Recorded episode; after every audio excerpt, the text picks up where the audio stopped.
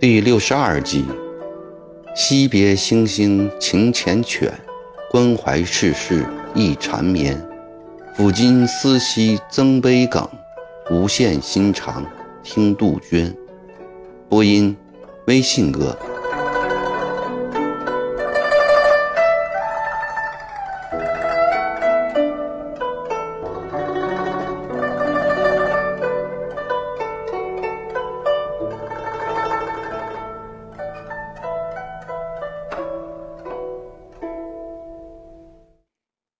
几个月后，玉林感风寒，病倒在床，一连七八天吃了十来副药都不见效。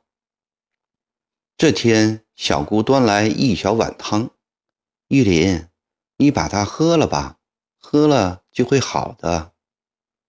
这是什么药啊？玉林问。你不要管，喝了再说。玉林端起碗。汤上浮着几个油圈圈，碗中有一块一寸长、三寸宽的肉条。他望望小姑惨白的脸，有点怀疑。他放下碗，抓起小姑的手，大声说：“你把手臂伸给我看。”小姑两眼含着泪水，死死地把手缩紧。玉林明白了，他抓紧小姑的手，带着哭腔说。傻姑啊，戈壁疗病那是古人心诚的表示，哪里真的就可以治病呢？你怎么能下得了手啊？割自己的肉？小姑眼里的泪水流了出来，她喃喃地说：“你不是说有用吗？即使无用，表示我的心诚也好吗？”玉林哪里能喝得下呀？从这碗汤里，他看到小姑那颗水晶般的心。时间一天天过去，玉林和小姑也一天天长大。玉林觉得自己不知从哪天起，就已经深深地爱上了小姑。常常夜阑更深想起小姑，想得心里火辣辣的。恨不得立刻就把小姑娶来做妻子。他恨外婆那时为什么不认小姑为干孙女，却偏要认作养女。外婆的女儿就是自己的姨呀，有外甥娶姨妈的吗？但小姑毕竟不是外婆的亲女，只要外婆说一声，改养女为干孙女，不就行了吗？玉林不敢向外婆开这个口，羞啊！小姑想的更多，更热切，她更羞于言辞。到了后来，两人在一起又快乐又痛苦，纯真的爱情便被这人为的大石板压着，只能弯弯曲曲、扭扭捏捏的萌生。玉林十七岁那年秋天，祖母在扎江病逝，父亲辞官，全家回原籍奔丧。行前写信给玉林，让他在芜湖等候。玉林从出生到现在还没有见过祖母一面，但老人家去世，他也感到悲痛。更使他伤心的是，他就要离开小姑了。小姑听到这个消息，哭得两眼红肿。她请玉林给她画一幅画，画面是她自己想好的：一株盛开的红梅，旁边站着一只威武的麒麟。玉林懂得她的意思，按着她的构思画了。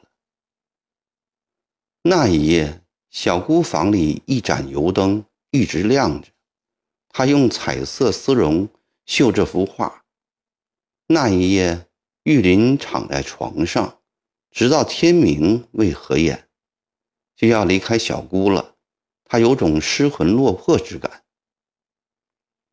第二天，小姑又绣了一天。到了夜晚，小姑推门进来，她什么话都没有说，拿出两双鞋子、四双袜子、一个精致的绣荷包，默默地递给玉林。看着小姑面色憔悴，两眼无神，玉林伤心。小姑从怀里拿出那幅绣好的麒麟梅花图来，双手抖抖地递给玉林。玉林接过，只见那只麒麟用脸摩挲着身旁盛开的红梅花，互相依依不舍。玉林忽然把小姑紧紧地抱着。一股热血在胸中奔涌，他似乎觉得今夜自己已经是一个成熟的、真正的男子汉。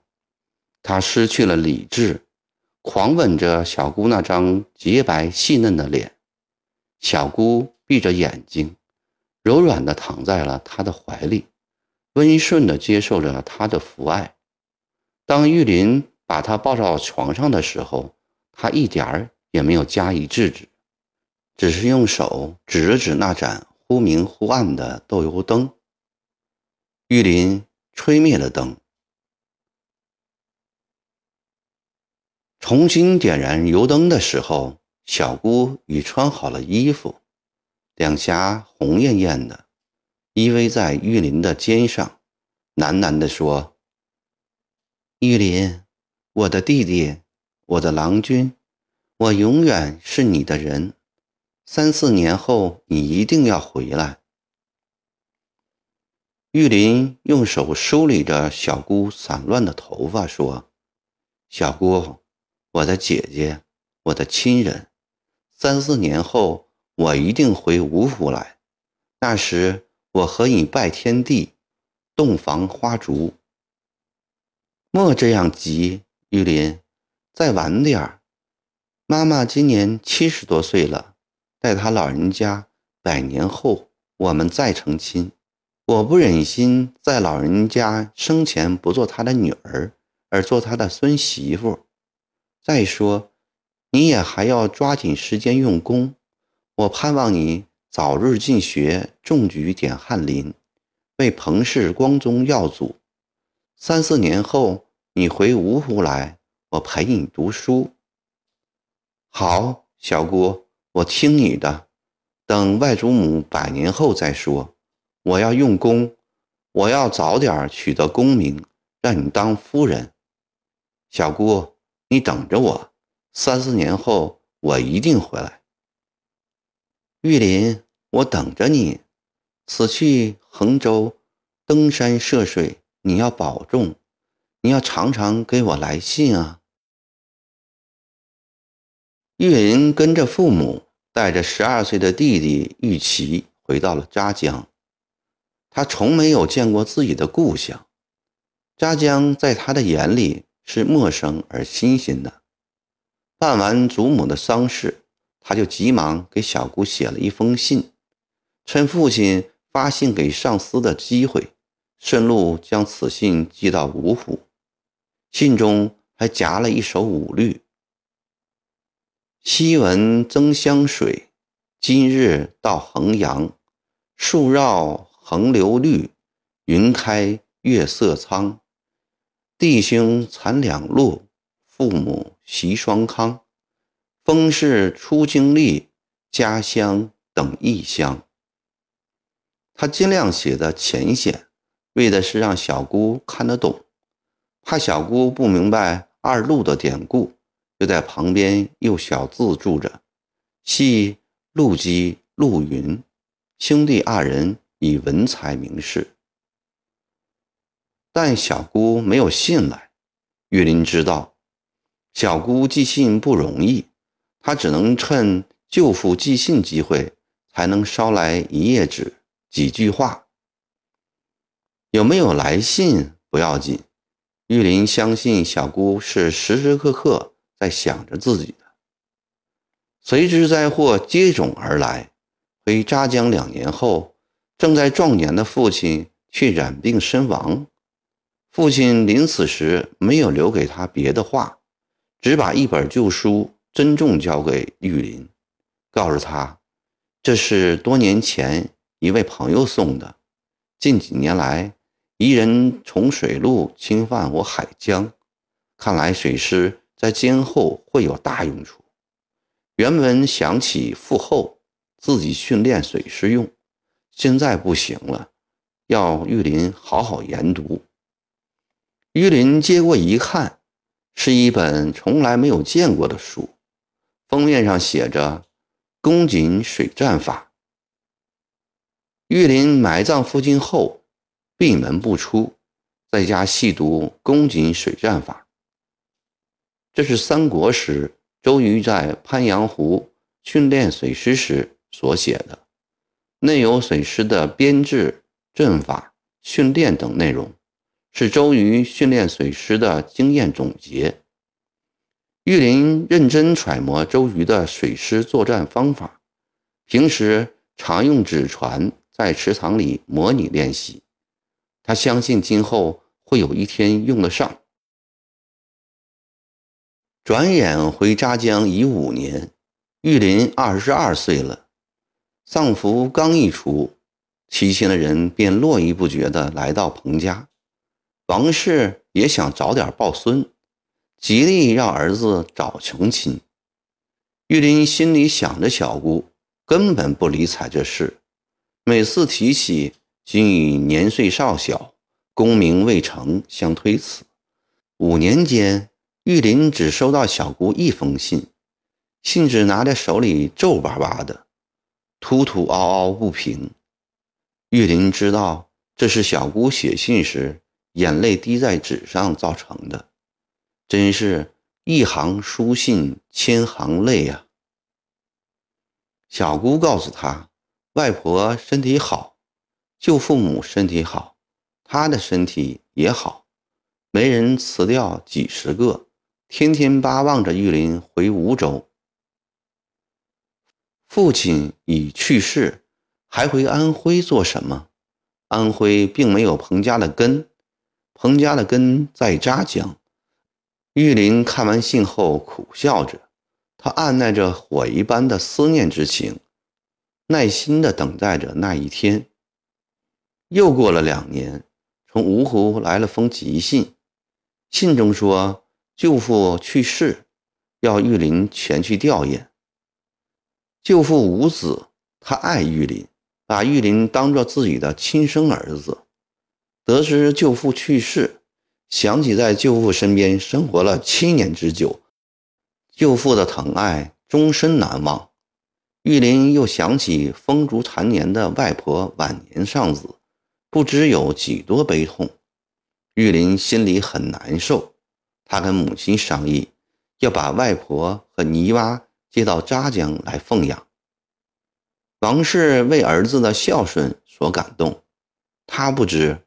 儿子固然是要奉养外婆，更重要的是天天和姨妈在一起。玉林一路急如星火地赶到梧州，祖孙见面抱头痛哭，和小姑见面悲喜交集。一别七年，小姑已二十六岁了，是个老姑娘了，她不能再不出嫁。看着悲痛欲绝的外婆，玉林打消了立即成亲的念头。玉林护送外婆和小姑回湖南，一路上，玉林和小姑耳鬓厮磨，形影不离。七年的离别太久太苦了，从今以后永远不能再分开，过去的亏欠要加倍的补回来。船将到彭泽的时候。玉林指着长江中高高耸立的小孤山，给他讲小姑和彭郎相望的故事。传说很久很久以前，有一对恩爱的夫妻，男的叫彭郎，女的叫小姑，在长江边靠打鱼为生。夫妻俩相亲相爱，过着幸福平静的生活。有一年。彭娘病了，一连半个月不能出船打鱼。小姑偷偷地驾了一只船下水，她要打些鱼来为彭郎换药治病。但那天江面忽起巨浪，小姑的船被吞没了，她不能再回来了。彭郎倚门望江，一声接一声地喊着：“小姑，小姑。”突然，奇迹出现了。彭郎发现江心冒出了一座小岛，看那形状，正是他的小姑所画。彭郎激动地扑向江中，向小姑奔去。一个巨浪过来，彭郎与巨浪合成一体，他日日夜夜拍着小姑。千百年过去了，永远如此。这是你瞎编的，小姑听着听着，脸上泛出红晕，笑着说：“不是的，书上有记载。那为什么也叫彭郎，也叫小姑呢？那我就不知道了。”江水在船底急速的流着，小姑躺在船舱里，心里感到无比的幸福。突然，他想起彭郎和小姑的爱情，最后竟以悲剧结束，眼前似乎浮现一层阴影，心中有一种莫名的畅意。老天真是无眼！正当这对有情人又开始朝朝夕夕相处的时候，一个可怕的疾病已偷偷地缠住了小姑。一天清晨，小姑起来到井边挑水。回来的途中，她觉得咽喉黏糊糊的，吐出来一看，她惊呆了，竟是一口血痰。小姑立时软瘫。她想起十多年前父亲正是死于吐血，这可是不治之症啊。他明白，得这个病是因为多年来苦苦思念玉林的缘故，他常常整夜整夜不眠。睡不着，就起来为玉林纳鞋底。写信无法寄，他干脆把鞋底当信纸。这一针一线，便是对玉林说的千言万语。就这样，活生生的把人给弄病了。小姑啊，就是倾家荡产，我也要把你的病治好。玉林挨着小姑的脸说：“玉林。”你不要着急，我相信我的病会好的。我现在有多幸福啊！我再也不要苦思苦想了。小姑把脸挨着更近，两行泪水留在玉林的脸上。人力终于无法回天，小姑一天天瘦了，干了，她再也不水灵灵、嫩生生的了。挨到第二年春天，正是百花盛开的时候，小姑却长眠在寸草不生的斗笠岭。玉林悔恨不已，那是如果鼓起勇气跟外婆讲清一切就好了。外婆那样的慈祥，对自己、对小姑那样的疼爱，她会宽恕我们的。假如那时就携带小姑一道回扎江。怎么会有今天她的早逝呢？玉林捶胸打背，呼天抢地，但已经晚了。在小姑的坟前，玉林栽下一棵种树，又拿出那幅麒麟梅花图来，失神地看着，喃喃低语：“小姑，我这一生要画一万幅梅花来纪念你，纪念我们生死不渝的爱情。”那夜，玉林用泪水作墨，写了两首曲律：“少小相亲意气投，方中喜共未杨柳。巨灵窗下思魔冠，难忘灯前笑语柔。生许相依原有愿，死期入梦竟无由。斗笠岭上冬青树。”一道土墙万古愁，晚水分金整七年，潇湘重聚晚春天。徒留四载刀还约，未遂三生竟霞缘。惜别星星情缱绻，关怀世事一缠绵。抚今思昔增悲梗，无限心肠听杜鹃。彭玉麟从坟上回来，已是将近吃中午饭的时候了。王氏对儿子事事满意。就是有一点不理解，今年都三十七岁了，却始终不愿成家，任你怎样漂亮的女子都不能打动他的心。问他总说，待金榜题名时，再议洞房花烛事。王氏想，天下哪有这样犟的人？倘若这一辈子名不能提金榜，就一辈子不成亲了吗？几多人在妻子儿女一大群之后才中举中进士的？这孩子如何这样认死了目标，就九头牛都拉不回来呢？幸而次子玉琪早已成家，并生下了两个女儿。王氏尚不苦妻下冷漠。玉林实在不愿成亲，他后来也懒得说了。玉林将随身衣服、书籍收拾好，把宫锦水战法又大致翻了一遍，然后用布包好。他找出珍藏的麒麟梅花图来，贴心口放着，又把几年来羽画好的一千多张梅花包扎好，锁进大柜子。已是深夜了，窗外一只鸟儿飞过。发出一种奇怪的叫声，玉林听了，心潮起伏，感慨万千。他拿出一张纸来，提笔写道：“狗楼风有鸟，夜呼当时错过。声清月凄晚，不知何名。